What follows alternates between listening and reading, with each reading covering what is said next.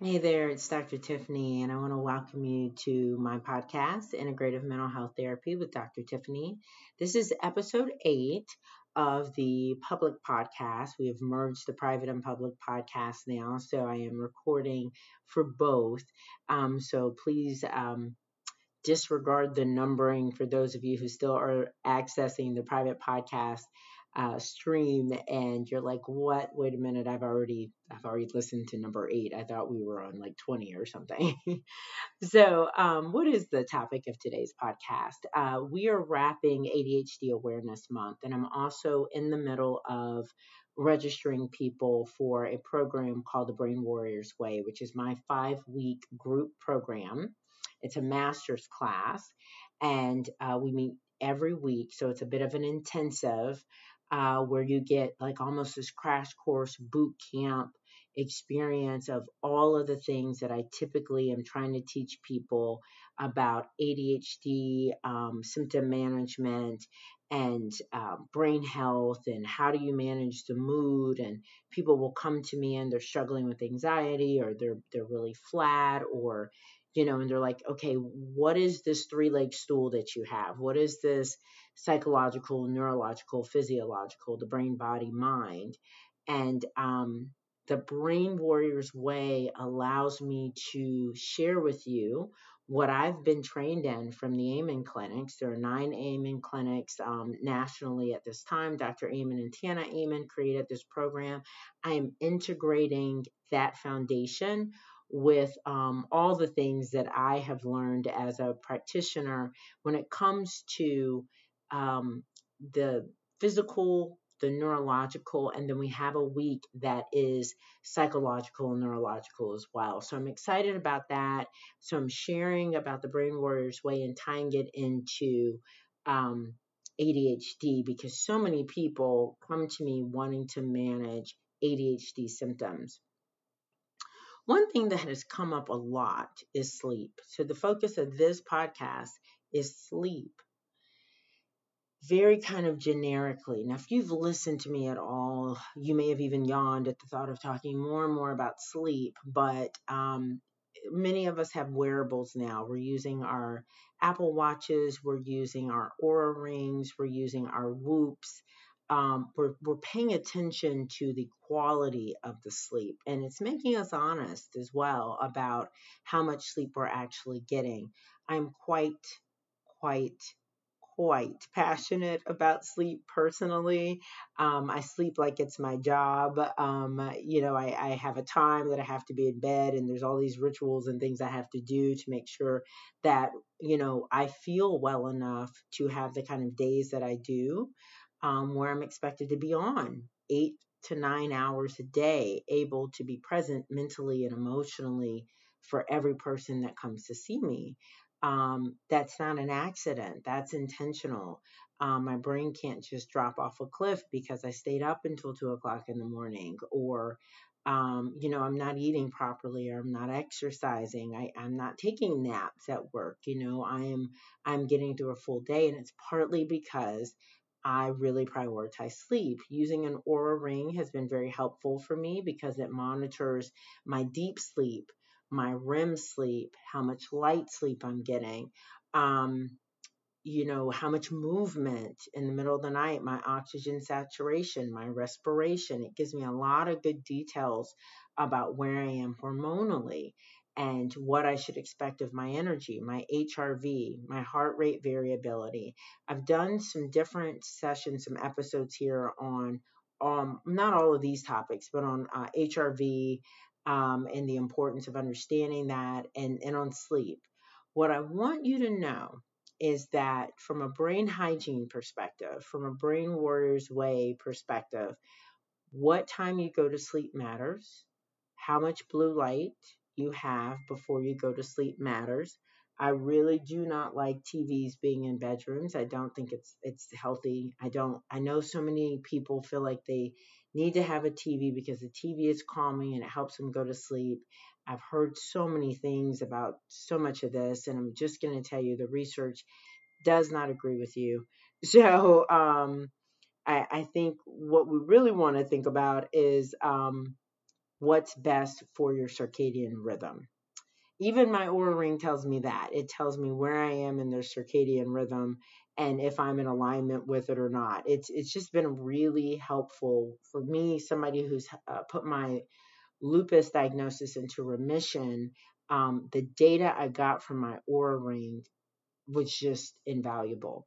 Okay. And I was working with somebody recently and they had the same experience that I had where they were getting these weird readings at night that their Oura ring was telling them their stress level was too high overnight.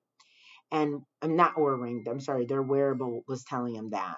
And so what I have found and, and Oura tells us this, and so not everybody has an Oura ring, so I want to just say this, is that when you eat too close to bedtime, it will oftentimes throw off your heart rate variability.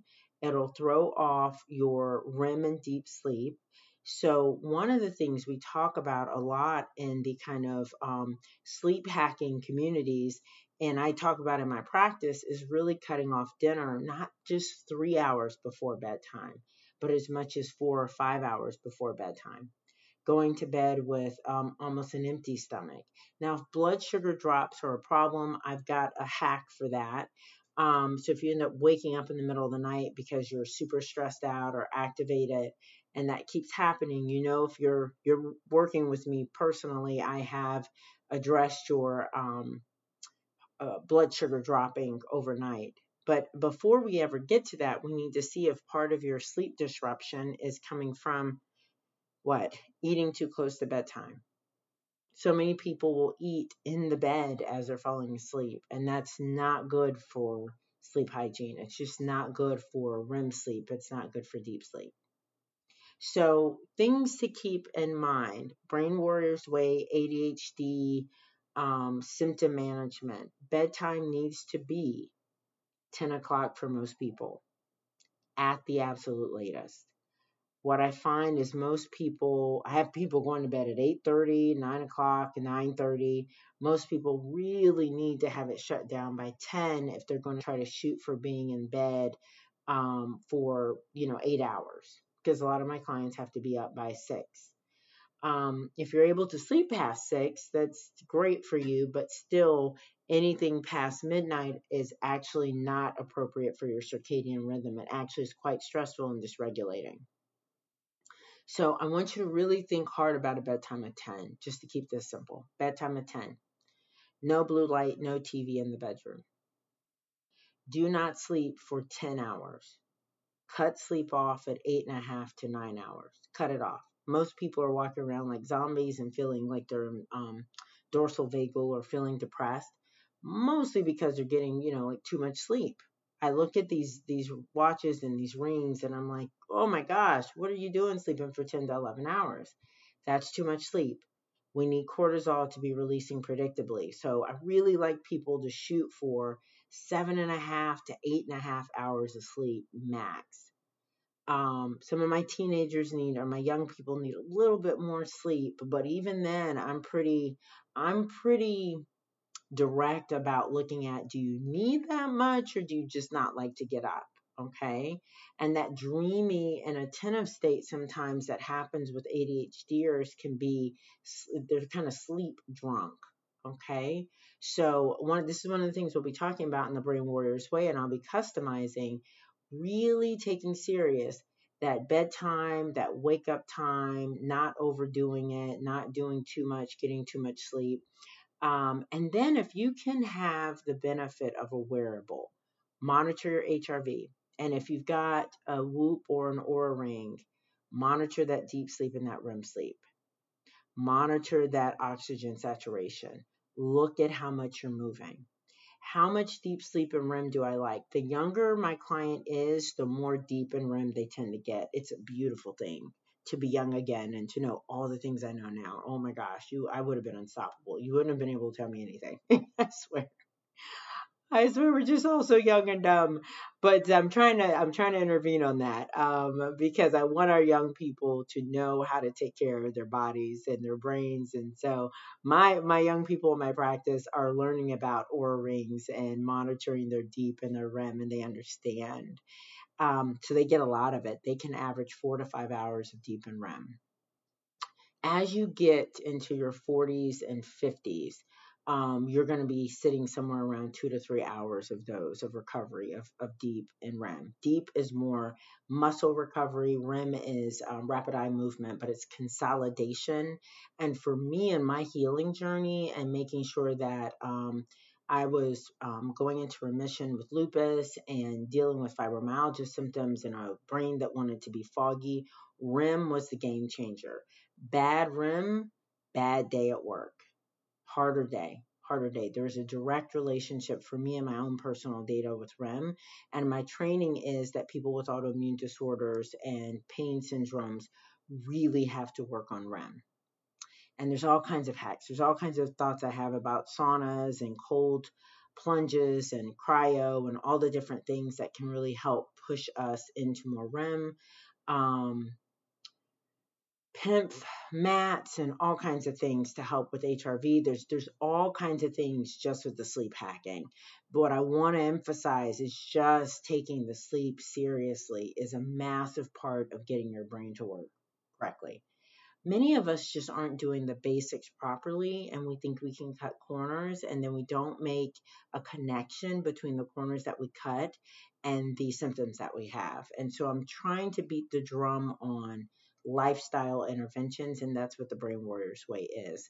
So hopefully you heard me hopefully you're going to use some sort of tech a wearable to help you monitor. I don't get anything out of this. I just personally love the Oura ring myself. It's been it's been really helpful. I do not represent them. Um, i just like having the tech for um, working with my clients. But if you don't have that um, just having rules around how you sleep and um, what you're going to do before you go to sleep and what time you're going to get up will make a major difference in how your your dopamine level or your child's dopamine level or the brain fog in your your brain functions. Okay? All right, I hope this was helpful and until next time, be well.